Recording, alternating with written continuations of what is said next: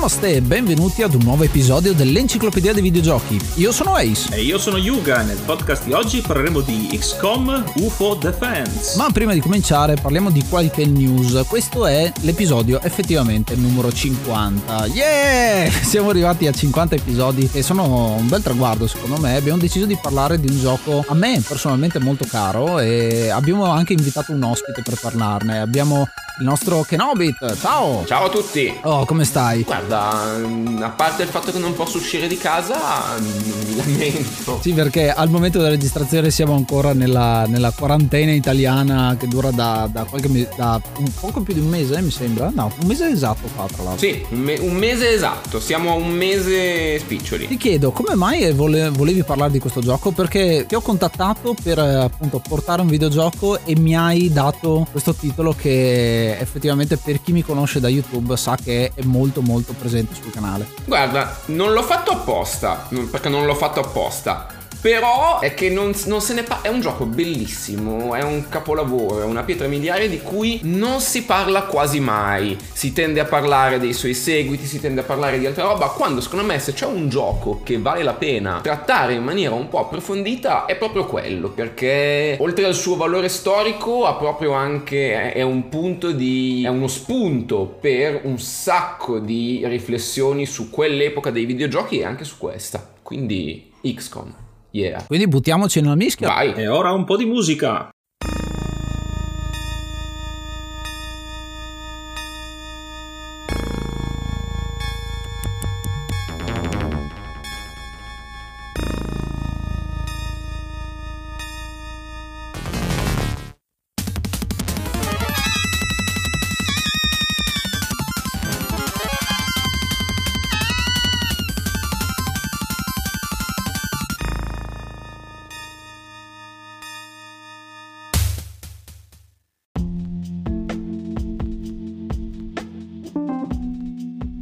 Gioco di oggi è XCOM UFO Defense, o come viene anche chiamato UFO Enemy Unknown. È un gioco del 1993 sviluppato da Mythos Games assieme a Microprose che ne ha gestito anche la pubblicazione. È uscito per PC, per sistemi PlayStation e anche per Amiga. Ed è un gestionale e anche un tattico a turni a tema ovviamente fantascientifico. Questo è un gioco, come dicevo, molto caro. Stiamo parlando appunto 93-94 e dietro c'è una persona molto importante secondo me che ha fatto tanto parlare di di sé. Giusto prima stavo vedendo un documentario sulla storia dei suoi videogiochi che è Julian Gollop. Julian Gollop eh, inizialmente ha creato una serie di videogiochi che sono, mi viene in mente Laser Squad, Rebel Star, sono tutte piccole tattici che vedevano l'evoluzione fino alla creazione di questo gioco. Cosa fa? Lui è proprio uno sviluppatore indie da questo punto di vista e con questo concetto di tattico, quello che poi diventerà la parte battlescape del gioco, si presenta da varie case del, della zona, chiamiamole così perché stiamo parlando proprio dei, dei, primi anni 90 e la Microprose riesce a dirgli di sì. Però la Microprose è famosa al tempo per uh, un'altra serie che è poi diventata interessante che è Civilization. E quindi hanno voluto mettere lo zampino e espandere il gioco mettendo anche tutto un elemento gestionale. Secondo me a parte, a parte appunto a parte la, la figura di Julian Gollop che è non tanto il padre quanto il codificatore di tutto quello che sarebbe poi stata la, la tattica con unità di tempo. Lui parte con eh, Laser Squad, che è un gioco, ecco, quello sì, se provate a rigiocare oggi Laser Squad è veramente molto molto molto ostico e questo concept geniale delle unità di tempo era sì presente nel gameplay ma era, molto, era un elemento molto faticoso. Gollop secondo me è quello che codifica bene questo stile di game design di fatto applicandolo a un gioco come UFO appunto dove questo sistema pur avendo ancora i suoi spigoli è sviluppato ad arte con più sfaccettature con un sistema molto più user friendly e soprattutto applicandolo a uno scenario con un fascino pazzesco come quello degli alieni che presta il fianco a tutta una serie di tipologie di missioni affascinanti e a un sistema di obiettivi secondari meravigliosi e dico perché meravigliosi, perché in UFO gli obiettivi secondari non erano un menu che appariva, premevi start, diceva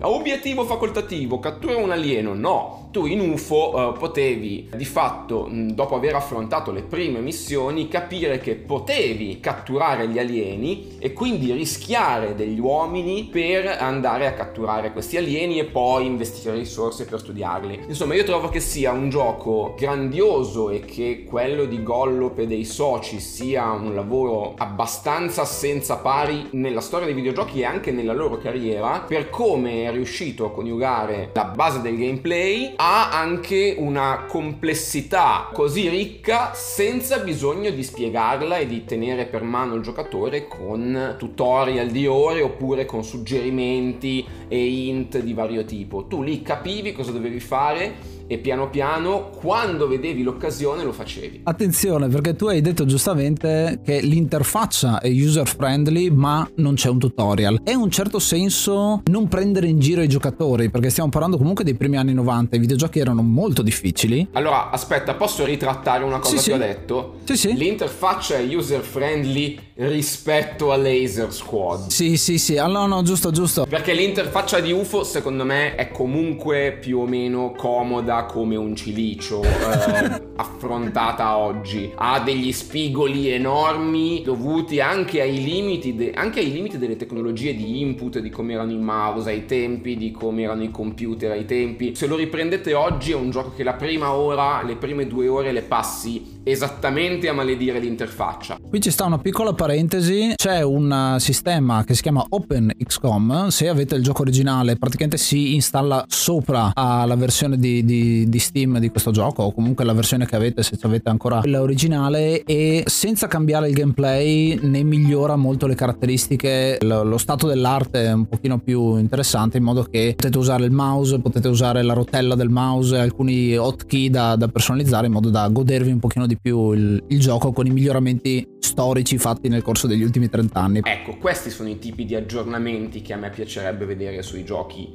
vecchi tra virgolette. Del remake in HD mi interessa poco. L'aggiunta delle scorciatoie da tastiera e delle rotelline del mouse, di cose simili, invece è molto positiva. E a proposito, giustamente tu dici, eh, Laser Squad aveva una grafica anche più sullo eh, ZX Spectrum, mi viene a me, proprio con i colori e tutto quello che ne consegue da questo punto di vista, mentre la presentazione grafica di questo gioco è molto più colorata, è molto più diretta e uno capisce subito, ma è anche molto più cupa e credo credo che c'entri molto con l'atmosfera generale del gioco. È uno dei giochi che mi hanno fatto più paura di sempre. Cioè, io credo che la paura che mi ha fatto UFO, a parte che avevo 10, 11, 12 anni, quindi era il momento ideale per farmi paura. Però ero lì, nella mia cameretta, con questo monitor tubo catodico CRT su un 486 e mm, non c'era internet, non sapevi cosa aspettarti, cioè c'erano giusto le riviste. Ogni volta che mano a mano che andavi avanti nel gioco e spuntava sparavano nuove creature. O vedevi qualcosa che ti sparava dall'oscurità e poi si muoveva. E tu sapevi che se ti ammazzavano quell'omino anche se tecnicamente ne avevi altri sapevi che era una perdita allucinante in termini di risorse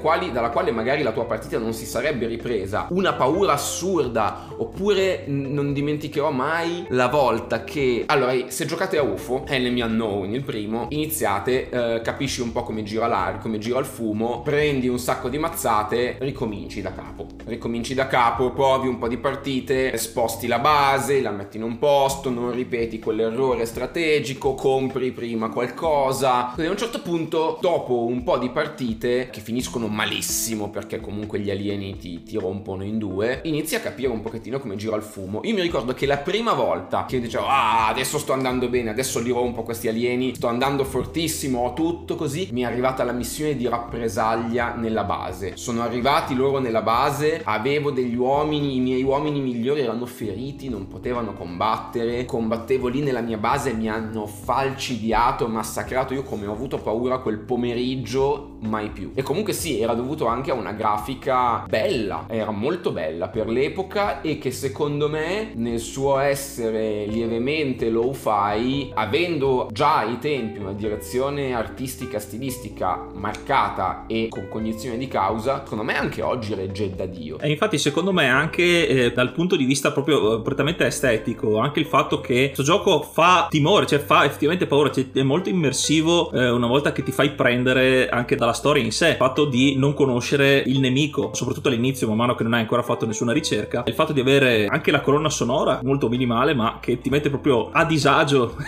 nel, no, nel, nell'affrontare le missioni. Bellissima. Io aggiungo un altro paio di cose. Allora, la fortuna di questo gioco è stato anche andare un po' a braccetto con l'uscita di X-Files, perché stiamo parlando degli anni 90, primi anni 90, e la popolarità che ha avuto X-Files come telefilm in un altro media, secondo me, ha un po' coinciso con questo senso appunto di cercare di scoprire lo sconosciuto e la paura dello sconosciuto, e anche per come sono presentate le varie missioni e per come è gestita l'intelligenza artificiale è costruita molto bene e sembra proprio di, che ogni missione sia un riferimento alle trame de, dei telefilm con gli alieni che ti fanno la rappresaglia appunto ti vengono dentro la base oppure si vanno a nascondere e ti costringono a dover separare i membri della tua squadra e ti muore sempre il, la persona che rimane da sola quindi bisogna usare parecchio il cervello per fare tutto. E scendendo ancora di più nel dettaglio un attimo nella grafica una cosa che a me piace tantissimo è vedere effettivamente i colori che vengono utilizzati. E c'è un colore una scala di colore particolare che è questo violetto grigio che è il, il colore che viene utilizzato per definire la calotta esterna degli UFO la scocca degli UFO che è bellissimo è vero. Che è molto bella e soprattutto nel corso della storia visto che la nostra tecnologia all'inizio abbiamo delle armi balistiche quindi spariamo proiettili e poi avanzeremo con la tecnologia laser e infine con la tecnologia al plasma ma anche con le armature anche con mezzi di trasporto migliori prendiamo questo colore e lo facciamo nostro. Quindi stiamo copiando diciamo gli avversari usando le loro armi per andare contro di loro e questo si vede proprio nel cambio di colore delle nostre, della nostra tecnologia. Assolutamente sì. Come era comunicato una roba che io ho amato di questo gioco è come era comunicata la tecnologia degli alieni. Cioè questa mh, mm, non, ave- non l'avevo mai ragionato non avevo mai ragionato sul fronte cromatico perché in effetti anche questo è il segreto di come l'hanno raccontato così bene. Ma ricordiamo senza guide senza internet quanto era figo rubare la tecnologia agli alieni. Cioè tu mm. rischiavi il mondo per eh, portare a casa un'arma e poi per farla analizzare e poi te le fabbricavi. E piano piano iniziavi ad avere una possibilità. Poi fare le quando trovavi l'elerium e ti iniziavi a fare le armature. E poi che all'inizio trovavi i primi, i primi UFO che arrivano sono piccoli perché il gioco tra l'altro ha tutto un sistema con un ranking ben preciso di tipologie di navi co- che tipo di missioni fanno le varie varie navi diverse e tutto. Io mi ricordo che all'inizio arrivano delle, dei piccoli UFO, delle robe con letteralmente uh, ci trovi dentro un alieno di quelli semplici o due. E poi iniziano ad arrivare gli UFO giganti con tre piani, quelli che se provi ad abbatterli con il primo caccia che hai, il tuo caccia fa una bruttissima fine. C'è una progressione della tecnologia su come la osservi in mano agli alieni ed è secondo me una delle cose più grandi del gioco è come ti rende l'emozione del furto della tecnologia agli alieni, cioè la ricerca scientifica che segue l'operazione eroica della tua squadra che riesce a portare a casa quel fucile al plasma. E poi il mercato nero che cioè quando che ti trovi a vendere le armi al, al, mercato nero quando sei a corto di soldi i fondi del ma, ma, sai qual è il problema? è che più ne parliamo più mi continuano a venire in mente è cose da dire effettivamente. la complessità a livello di gameplay. O meglio il gioco era semplice. Fare missioni vincere battere gli alieni, ma il lato gestionale aveva una quantità di sfaccettature che si sono assolutamente perse nei, nei, negli episodi recenti che pur sono molto validi, eh, secondo me quelli usciti negli ultimi dieci anni sono molto belli, ma non c'era questo, questa complessità, cioè veramente il fatto che dove piazzavi la base ti permetteva di avere un raggio di rilevamento delle attività degli alieni da quelle, da quelle parti. E se tu non investivi rapidamente soldi per costruire una base in altri punti del del mondo anche solo per intercettare le navi degli alieni, finiva che magari l'Africa smetteva di darti fondi oppure il Sud America smetteva di darti fondi e tu ti trovavi con meno fondi a fine mese dall'organizzazione XCOM e quindi magari alcuni poi iniziavano a collaborare con gli alieni, c'erano i collaborazionisti, ti trovavi ad avere pochi soldi a vendere appunto le armi o gli artefatti o addirittura le creature aliene al mercato nero per soldi. Una roba pazzesca secondo me. Ecco, se posso aggiungere una cosa sulla parte gestionale che hai appena detto, e secondo me nonostante la, la complessità che giustamente hai fatto notare, però parlando io direttamente del fatto che eh, i giochi gestionali non sono il mio forte, quando però mi sono approcciato a questo gioco, per quanto fosse comunque profonda come modalità, il gioco senza tutorial, diciamo, ti fa vivere la, la parte gestionale in modo molto naturale. Infatti, le ricerche che vengono fuori, il fatto di scoprire nuovi modi per procedere con l'evoluzione della base e della missione, sono molto naturali. Non ti viene data la pappa pronta, però non è neanche troppo criptico, quindi è fluida come progressione della parte gestionale dell'evoluzione del gioco. Questa è una cosa che si vede tanto, è una magia che c'era negli anni 90 con i gestionali, anche SimCity ce l'ha nello stesso genere, ed è quello di costruire un'architettura molto complessa e molto chiara in realtà, proprio gestita da numeri ed è tutto dietro le quinte. Quello che presenti effettivamente all'utente che viene a giocarsi, al giocatore, è una mi- minima parte, ma è proprio quello che gli serve. Questo è in contrapposizione, ad esempio, con tantissimi giochi in cui ti viene dato il quadro completo eh, di quello che devi fare. Che ne so, penso a uno Zelda in cui hai la mappa da esplorare, ma non ci sono cose che ti sono precluse. Sai che ci sono tot pezzi della Triforza da trovare, o Super Mario c'ha tot mondi da esplorare. In un certo senso uno ha il quadro completo di quello che è il gioco, o semplicemente con un discorso a stage. Qui in realtà il fatto di non sapere fino a quando bisogna arrivare, sì, bisogna sconfiggere gli alieni, ma come? Cosa devo fare? E non c'è nulla che ti, ti mostra questo, ma c'è tanto dietro, appunto c'è un sistema. Come si finisce il gioco? Lo capisci dopo lunghe ricerche scientifiche che ti fa capire una cosa che puoi fare per fermare la minaccia, ma la cosa fantastica è che all'inizio annaspi, tu non sai cosa fare e hai mm, tutte le nazioni si sono unite, da, ti danno fondi per boh, tenere a bada la minaccia, per eh, vedere di sopravvivere mentre, mentre iniziamo a fare qualcosa.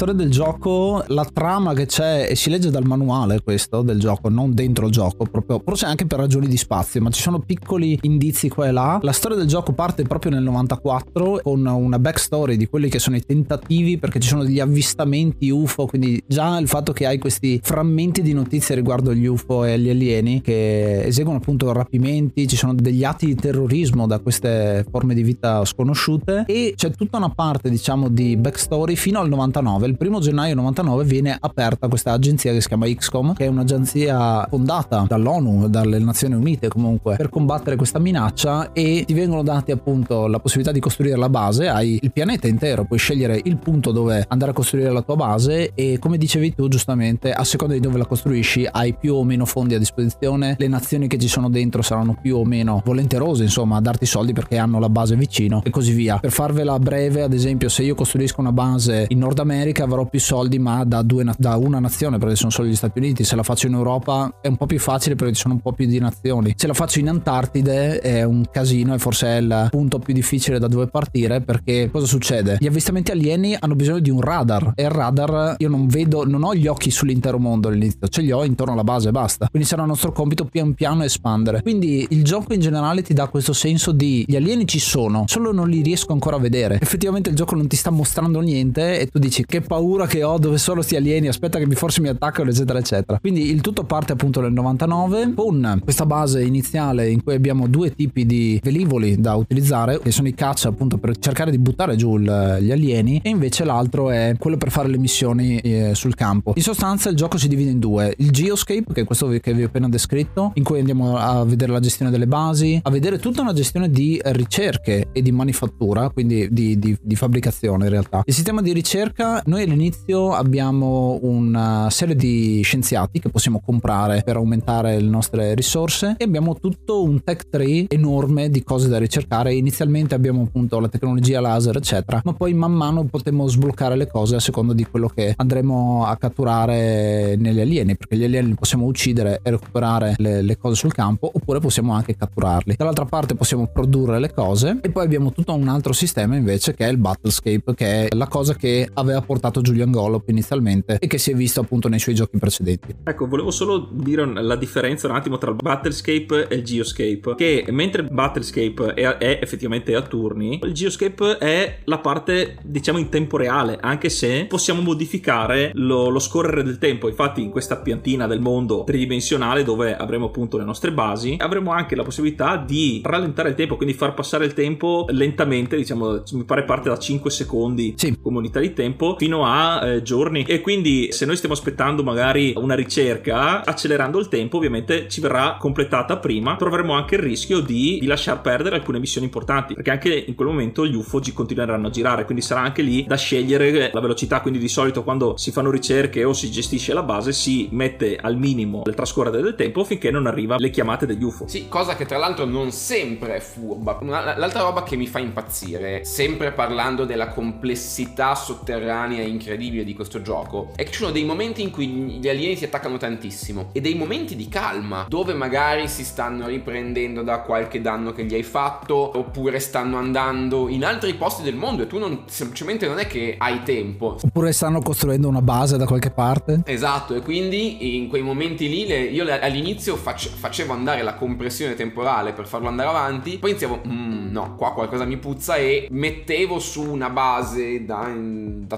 tutt'altra parte, però anche lì spesso te le distruggevano come, come niente quelle basi, che bellezza. No, la cosa che mi piacerebbe moltissimo da un canale di YouTube o di Twitch sarebbe qualcuno che mi raccontasse, che giocasse al posto mio a XCOM, giocandoci molto seriamente, e mi romanzasse la storia, perché eh. eh, tutta questa... Mm, cioè è un gioco che racconta a ogni partita una storia molto diversa e basterebbe un pizzico di spirito narratoriale per eh, renderne, farne un telefilm di ognuna, di ogni partita. Guarda, cadi proprio a fagiolo con me che le serie che ho fatto le ho fatte proprio nominando gli iscritti come soldati all'interno della, della base e abbiamo romanzato parecchia roba. Comunque volevo focalizzarmi un attimo sul Battlescape e qualcosina ancora della storia e poi passiamo a una parte un po' più spoiler. Va bene. Per quanto riguarda il Battlescape, che secondo me è molto bello, è un sistema isometrico, quindi siamo su una mappa anche abbastanza grande a volte. Atterriamo col nostro Sky Ranger all'inizio e poi avremo altri sistemi con all'inizio una decina di soldati più o meno più o meno equipaggiati perché all'inizio abbiamo proprio delle armi balistiche. E bisogna stare attenti una cosa che non ti dice il gioco la missione di notte è completamente diversa da una missione di giorno quindi bisogna stare attenti effettivamente alla posizione del sole quando, quando andiamo a fare una di queste missioni. E cosa succede? In questa mappa isometrica il gioco è a turni ma ha un sistema fondamentale che giustamente hai detto tu all'inizio all'inizio, che sono le unità di tempo. Ogni unità che abbiamo ha una serie di statistiche, resistenza, mira, lancio, forza psionica anche, perché ci sono anche delle, degli elementi di, di, di, poteri psionici che scopriremo però più avanti, ma soprattutto hanno le unità di tempo, che sono vere e proprie un numero che mh, all'inizio è sulla trentina, quarantina e poi a fine gioco comincia a diventare intorno al centinaio, che è quante azioni possiamo compiere all'interno del turno, perché ogni cosa che facciamo costa un determinata azione. Fare un passo costa un tot, inginocchiarsi costa un altro tot, sparare costa un altro tot. E tutto quello che abbiamo lo possiamo decidere, quindi è molto versatile da questo punto di vista ed è una delle più grandi pack che c'è poi nel remake, perché nel remake le azioni che possiamo fare all'interno del turno sono due, quindi c'è questo togliere l'unità di tempo, ha tolto tutta la versatilità e la possibilità di, di personalizzare la, la, la tattica proprio all'interno delle missioni, ma ci può stare diciamo vedendo i giocatori giocatori un po' più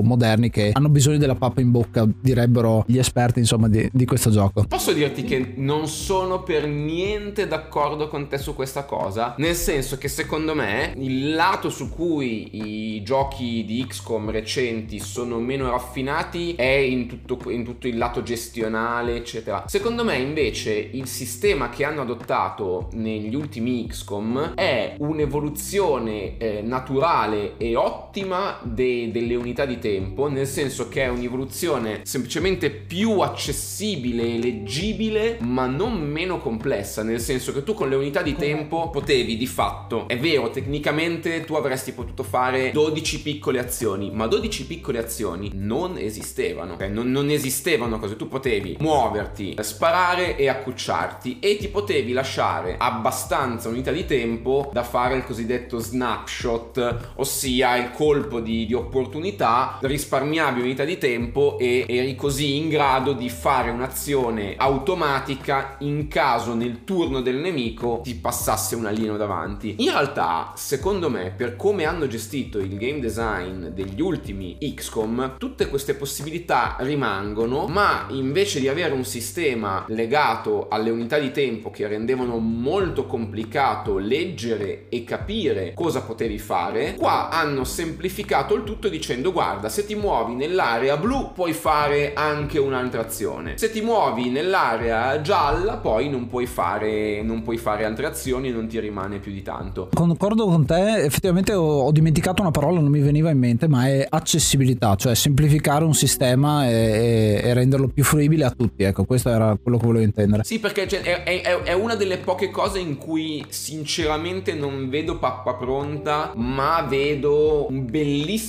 ragionamento di game design, perché a livello di proprio di cose che puoi fare con gli uomini in missione non ci sono differenze tra gli XCOM nuovi e l'XCOM vecchio. Semplicemente è molto più comodo farlo in quello, farlo in quello nuovo e la natura dell'unità di tempo ti dava la sensazione di avere più controllo sulla microgestione, ma in realtà secondo me a conti fatti è una scelta di design molto matura che secondo me anche Gollo, se ci avesse pensato ai tempi avesse avuto i mezzi, avrebbe applicato. Secondo me un cambio di design del genere, giocando io a wargame di miniature, è preso anche da quel mondo là, perché il sistema di eh, movimento, quindi quello che dici tu, fino alla, alla zona blu hai possibilità di fare altro, invece se fai in zona rossa è come se facessi uno sforzo, quindi la corsa. Una meccanica simile c'è nei wargame che tu puoi fare avanzare la truppa, però puoi farla avanzare ulteriormente, però perdi capacità di, di tiro, quindi mm, spari o non spari o spari di meno. Quindi secondo me legato anche quello in un certo senso, quindi c'è stato anche uno studio particolare. Anche secondo me. Sì, sì, e però rende il tutto molto molto meno faticoso, cioè tutta la alla fine tanto è un gioco già abbastanza difficile di suo XCOM e anche gli ultimi lo sono se li giochi come secondo me andrebbero giocati con da un lato la difficoltà normale senza estrema ma in modalità cosiddetta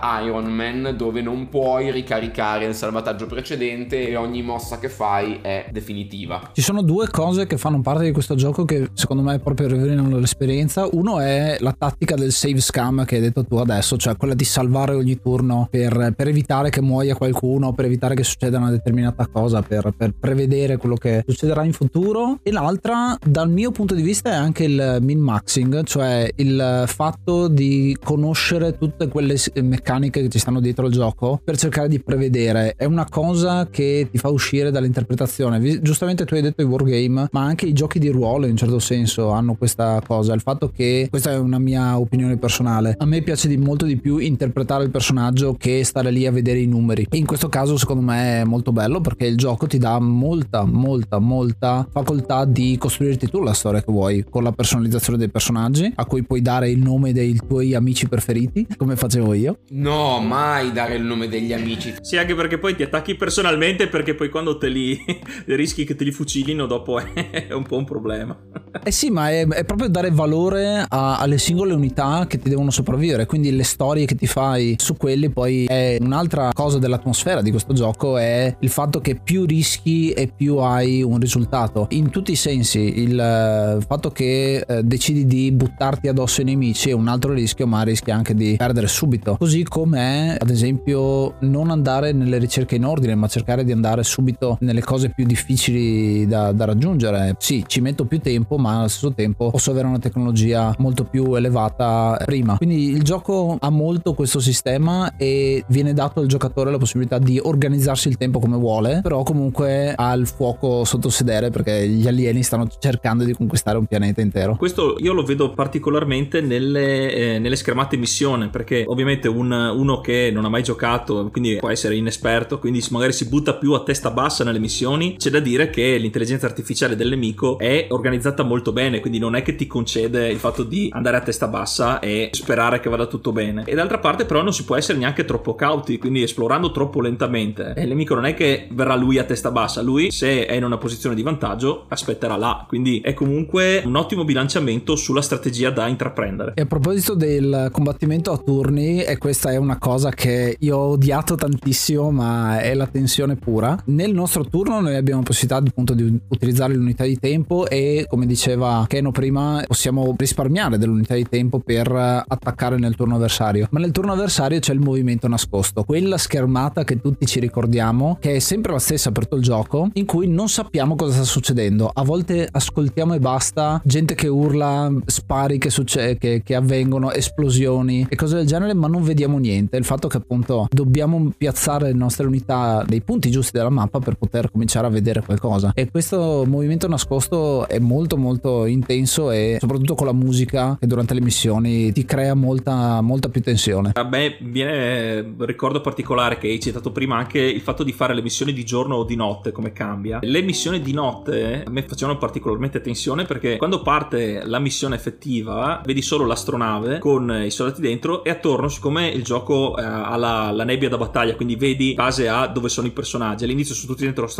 ed essendo di notte non vedi altro quindi c'è il rischio sempre di uscire e trovarsi nell'ombra uno sparo in automatico perché anche gli alieni anche il nemico ha la possibilità di mettersi in, in azione preparata quindi nel momento in cui loro eh, sono noi siamo a tiro partono direttamente i colpi quindi anche lì la tensione di far uscire il primo ometto il primo soldato dall'astronave nelle missioni di notte con quella musica è una, una delle cose più, più, suggestive direi di questo gioco. No, è una roba incredibile, sono d'accordissimo, è, è un gioco potentissimo in quell'ottica, è un gioco tra l'altro al punto che io le missioni di notte se appena potevo non le facevo, nel senso che si rischiava così tanto, ci vedevi così poco che conveniva spesso uh, aspettare quei, quelle poche ore per rifare la stessa missione di, di giorno. Il problema è che se era un attacco terroristico, quelle missioni lì non le potevi ignorare perché per esempio ignorare un attacco terroristico voleva dire un, era un suicidio a livello, a livello politico. Sì, della nazione dove succede che proprio si ritira dal progetto e poi non possiamo eh, riprendercela, perché è la cosa, perché quando una nazione se ne va via è andata via per sempre. E quindi vuol dire meno soldi al mese e quindi allungare un po' il, il brodo, il gioco, perché ovviamente sei, sei più in ritardo. Non solo, vuol dire anche che la partita diventa molto più difficile, molto più improbabile vincere. Io, io non so quante volte sono arrivato all'ultima missione e sono morto, non, non ce l'ho fatta. Non... Oppure arrivavo addirittura d'arrivo e, venivo spazzato via perché se ti spaccano le basi e tra l'altro quando arrivano a spaccarti la base, se tu sei impreparato, puoi anche ricaricare il salvataggio di, di due missioni prima, ma non fai in tempo perché magari tra una missione e l'altra a volte passano anche poche ore. E se tu dopo quelle due missioni stava veramente arrivando la, la nave della rappresaglia e tu non sei pronto, quella partita puoi ricaricare finché vuoi, puoi sapere finché vuoi, ma se arrivano, se, se tu hai una base sguarnita con eh, le strutture non adeguate, e te la rovinano e non si scappa. Ed è una roba incredibile, in, in un certo senso questo pericolo così concreto rendeva le partite bellissime secondo me. Ok, cominciamo a entrare un po' anche negli spoiler, visto che hai parlato anche dell'ultima missione. Però prima volevo fare un altro punto eh, sulla introduzione, il filmato introduttivo che c'è di questo gioco, bellissimo con una musica molto intensa e eh, ci vengono mostrate due cose che all'inizio del gioco non ci sono. Il fatto che gli alieni sono i Muton, che sono praticamente gli alieni quasi più forti o comunque fisicamente più forti che ci sono nel gioco, eh, che sono una razza di alieni dalla pelle viola e vestiti di verde, completamente con una tutina verde. E questi sono gli alieni più forti che terrorizzano tutto. E dall'altra parte noi dell'XCOM abbiamo la tutta personalizzata, l'armatura personale come viene chiamata, appunto del colore degli alieni. E quindi c'è un uh, indizio su, ah, come faccio ad avere quella, quell'armatura lì? Forse devo fare della ricerca. E quindi c'è un po' un, un indizio nel, già nella sigla, perché quando partiamo in realtà i nostri soldati sono vestiti con una tuta come fossero dei militari normali, insomma, a parte, a parte la pettinatura alla Guile di Street Fighter che è rimasta storica, però all'inizio appunto non abbiamo, non abbiamo queste tecnologie che si vedono e soprattutto i primi alieni che affrontiamo sono i sectoidi, che sono gli alieni per antonomasia perché hanno il testone grande, grigi, quelli che sono i grigi definiti proprio come alieni. Immaginatevi quel tipo di alieno di X-Files è quello.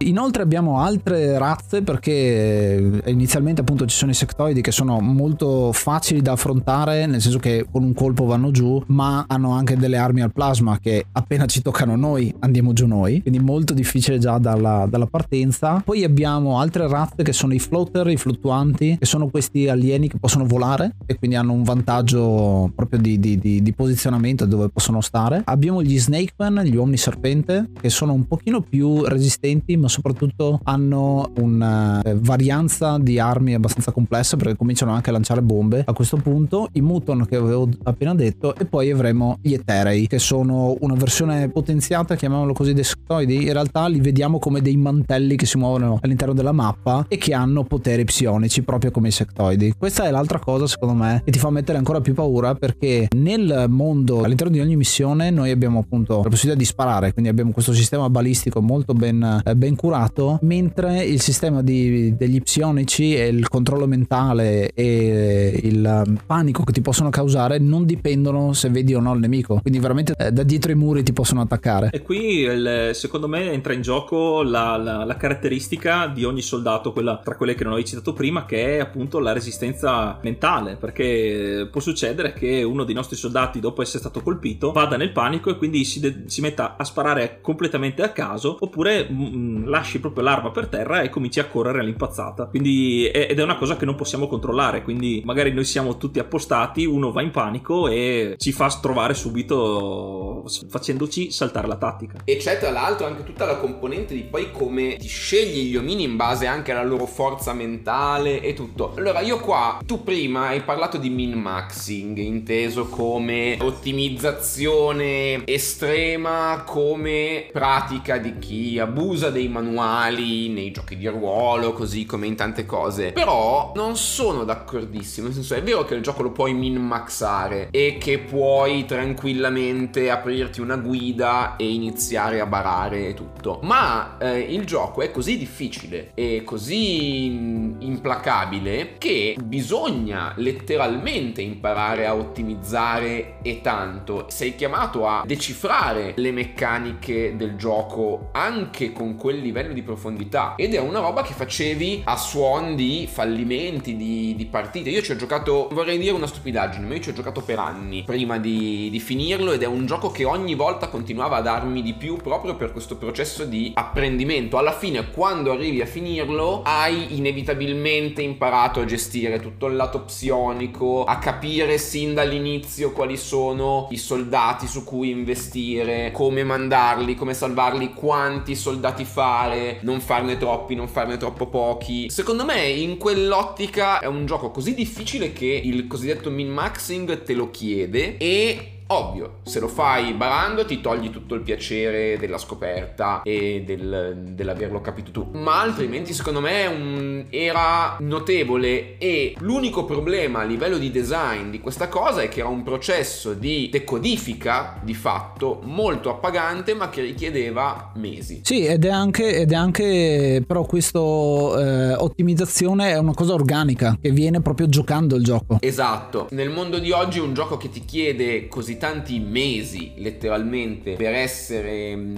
decifrato al meglio sarebbe una scelta poco al passo coi tempi e quindi coraggiosa, perché poi ci sono anche dei giochi, ricordiamo che Minecraft quando è uscito era, è uscito Minecraft nell'era dei tutorial rompicazzo che ti portavano avanti per le due ore del gioco e Minecraft diceva oh sei su quest'isola prendi a pugno un albero vedi cosa succede. Sì esatto, è il dilemma di come rendere un, un gioco rigiocabile, la rigiocabilità nei videogiochi e in questo caso è stata gestita proprio con devi continuare a giocare il videogioco fin quando non riesci a batterlo, che è un modo anche arcade di, di gestire gestire videogiochi. Tutti gli arcade sono così. I giochi sono difficili, per arrivare in fondo bisogna giocarlo più e più volte e imparare dai propri errori. E dall'altro, appunto, hai il gioco moderno che ti dà cose sbloccabili da, da, per poter aumentare l'esperienza. Mi inserisco un attimo nel discorso, appunto, per riassumere il fatto del min max. Appunto, che ci sta perché il gioco te lo richiede, però anche diciamo non troppo perché comunque devi goderti il gioco, devi fare l'esperienza della storia. Penso sia di evitare il min max, nel senso io voglio giocare a UFO, vado prima a documentarmi come si fa, vado già a prendermi la strategia migliore per vincere e quindi lì ti perdi l'esperienza di gioco nello scoprire. Questo penso sia il discorso che stavamo facendo. Ah beh sì, in quel senso il min maxing è pessimo, certo. E come altri alieni, visto che facciamo l'elenco completo, abbiamo anche degli alieni che sono associati diciamo alle cinque razze fondamentali che abbiamo detto, che sono il Cyber Disco, che è un piccolo disco volante che esplode quando lo distruggiamo. Piccolo, per modo di dire, perché in realtà occupa due caselle per due. Abbiamo il Reaper, che sarebbe il mietitore, che è una specie di cane gigante che ha un attacco fisico. Il Selati del Silacoid, che sono due invece mostriciattoli che sembrano un po' di blob, eh, tipo proprio la cosa. E il Sectopod, che è una versione appunto potenziata eh, di, di, di animale 2x2, in questo caso è una cosa comunque tecnologica, è un piccolo Mac. E poi abbiamo la Crisalide, che è diventata strafamosa ed è proprio il simbolo all'interno di questo gioco e anche dei suoi seguiti dello sconforto, dell'atmosfera cupa che c'è in tutto il gioco, perché la Crisalide ha questa meccanica semplice, eh, mostriciattolo, che quando attacca in corpo a corpo i, gli avversari li trasforma in zombie e questi zombie dopo un po' diventano altri Crisalidi, quindi ha questa proprietà di ripetersi e fare proprio come non solo con il controllo mentale abbiamo visto che i tuoi alleati si possono rivoltare contro di te, ma in questa maniera hai una duplicazione, quindi veramente diventano sempre di più e non sai come, come fare. Sì, ma qui io direi proprio è la parte horror di UFO di XCOM, perché, eh sì. eh, perché nel, questo qua lo vedi soprattutto nelle missioni in cui ci sono degli ostaggi o comunque delle città da, da liberare e magari non si trasformano subito in zombie o comunque non diventano subito crisalidi, quindi tu sicuri la zona con una persona dentro, nel turno col movimento nascosto una crisalide colpisce un umano, poi scappa e dopo si trasformerà successivamente in zombie, quindi ti trovi in uno svantaggio terribile. O anche solo il fatto di entrare in un'abitazione e trovarsi una crisalide davanti, che tra l'altro hanno uh, un movimento molto, uh, molto numeroso, quindi te le puoi trovare e poi spariscono e non sai se, ti, se, hanno colpito chi e quando si trasformerà. È una tensione molto forte, quindi proprio la, secondo me è proprio scena, eh, cinematograficamente parlando sono le missioni più horror quelle. L'atmosfera da Alien proprio dai film eh, anche di quell'epoca lì è, è, questo insomma. Comunque andando proprio nello spoiler puro adesso proprio vi mettiamo il warning in modo che ci avviamo alla fine anche dell'episodio parliamo della missione finale la soluzione di Marte. Che figata. Allora per scoprirlo adesso vado completamente a memoria ma se non ricordo male per scoprirlo dovevi riuscire a catturare vivo un, uh, un comandante. Esattamente. Il che voleva e però i comandanti c'erano solo su alcune navi molto grosse, molto comunque molto pericolose, navi che all'inizio non hai assolutamente i mezzi di abbattere, tra l'altro, e che comunque sono molto pericolose da abbattere anche con le ultime tecnologie. E quindi potevi anche non abbatterle, ma seguire le navi. Quando partiva il cosiddetto dogfight, potevi o attaccare o seguire dalla distanza fino a che non atterrava. E allora la nave a quel punto non era abbattuta, era intatta, gli mandavi gli uomini e rischiavi di... E la, la, missione era ovviamente difficilissima e catturare questi... catturare il comandante era molto complicato. Lo catturavi vivo, lo interrogavi e capivi che erano su Marte loro. Esatto, tramite una serie di altre anche cose perché eh, il gioco appunto ha questo tech tree, eh, riusciamo a scoprire le armi al plasma, l'utilizzo della lega aliena eh, che è appunto questa, questo materiale che è un po'... L'Elerium. È, è, esatto, del, la, la lega aliena è il, il materiale che un, ha la durezza dell'acciaio ma è molto modellabile e l'elerium invece è questo cristallo invece che dà l'energia alle varie navi. Ah è vero!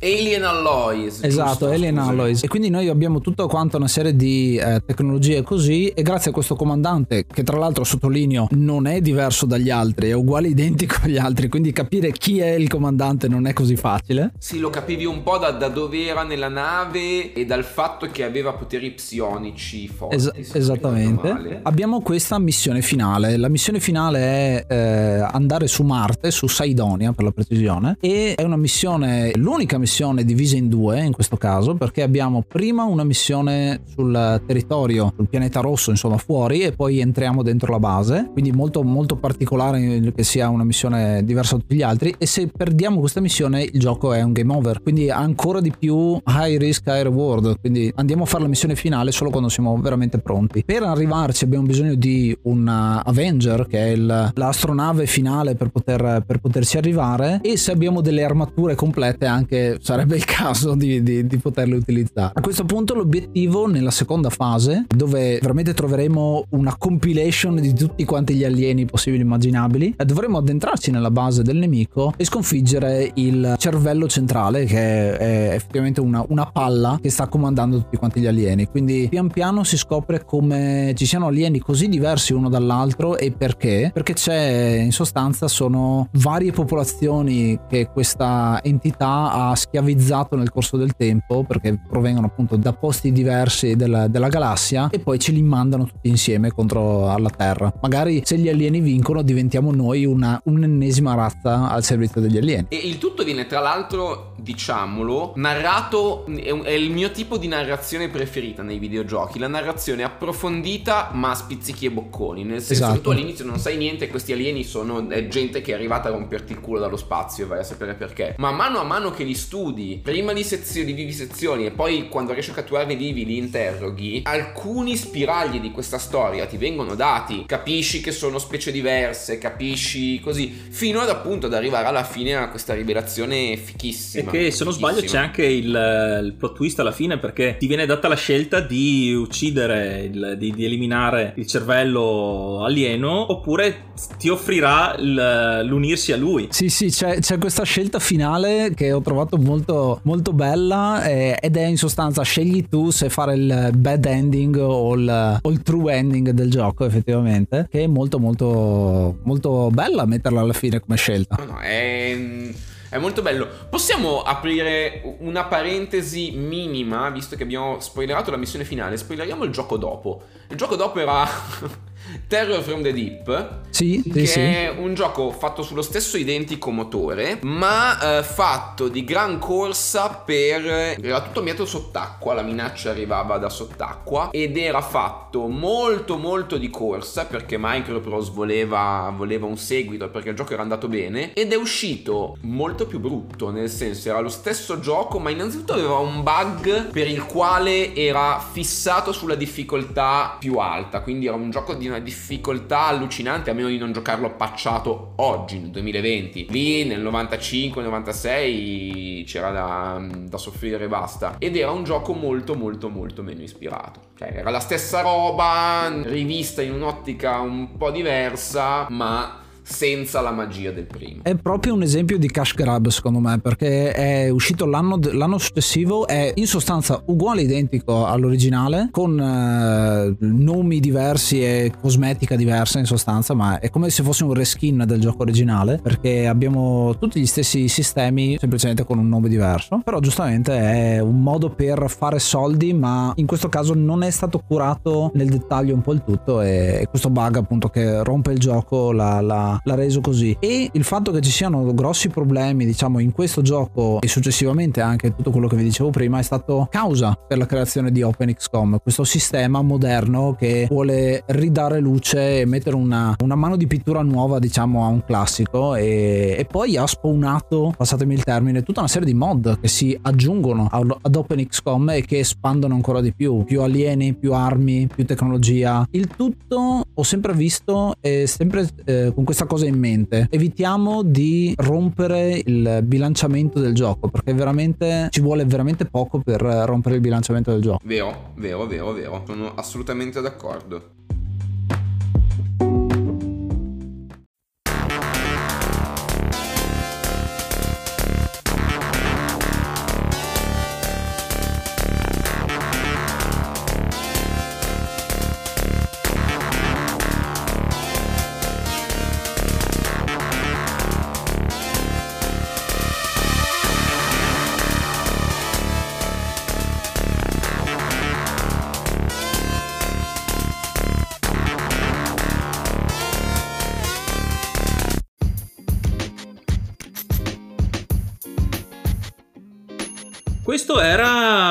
UFO Enemy Unknown o XCOM UFO Defense. Ovviamente è un gioco, una pietra miliare che ancora oggi viene rigiocato sia nella versione originale che nei suoi mod che nei remake che sono stati programmati. Io sinceramente gli do 9 unità di tempo e mezza su 10, nonostante non sia un genere che tra i miei preferiti, eh, diciamo lo strategico e soprattutto il gestionale, devo dire che questo gioco è quasi perfetto per me, più per l'ambientazione che appunto per la meccanica di gioco che comunque è gestita benissimo come abbiamo detto ha un bilanciamento incredibile. La cosa appunto che mi è rimasta è l'ambientazione e la sensazione di impotenza iniziale contro la minaccia aliena e anche l'ambientazione delle stesse missioni, soprattutto eh, di notte e soprattutto nelle crisalidi, quindi la missione proprio horror per antonomasia, sì, mi ha lasciato l'impatto, l'impatto maggiore, oltre che ovviamente il sistema di combattimento che è molto, molto gestito molto bene. Tu Ace cosa gli dai? Io ci do 10 crisalidi su 10 e questo è uno dei miei giochi preferiti, non l'ho mai nascosto e sono stato proprio contento che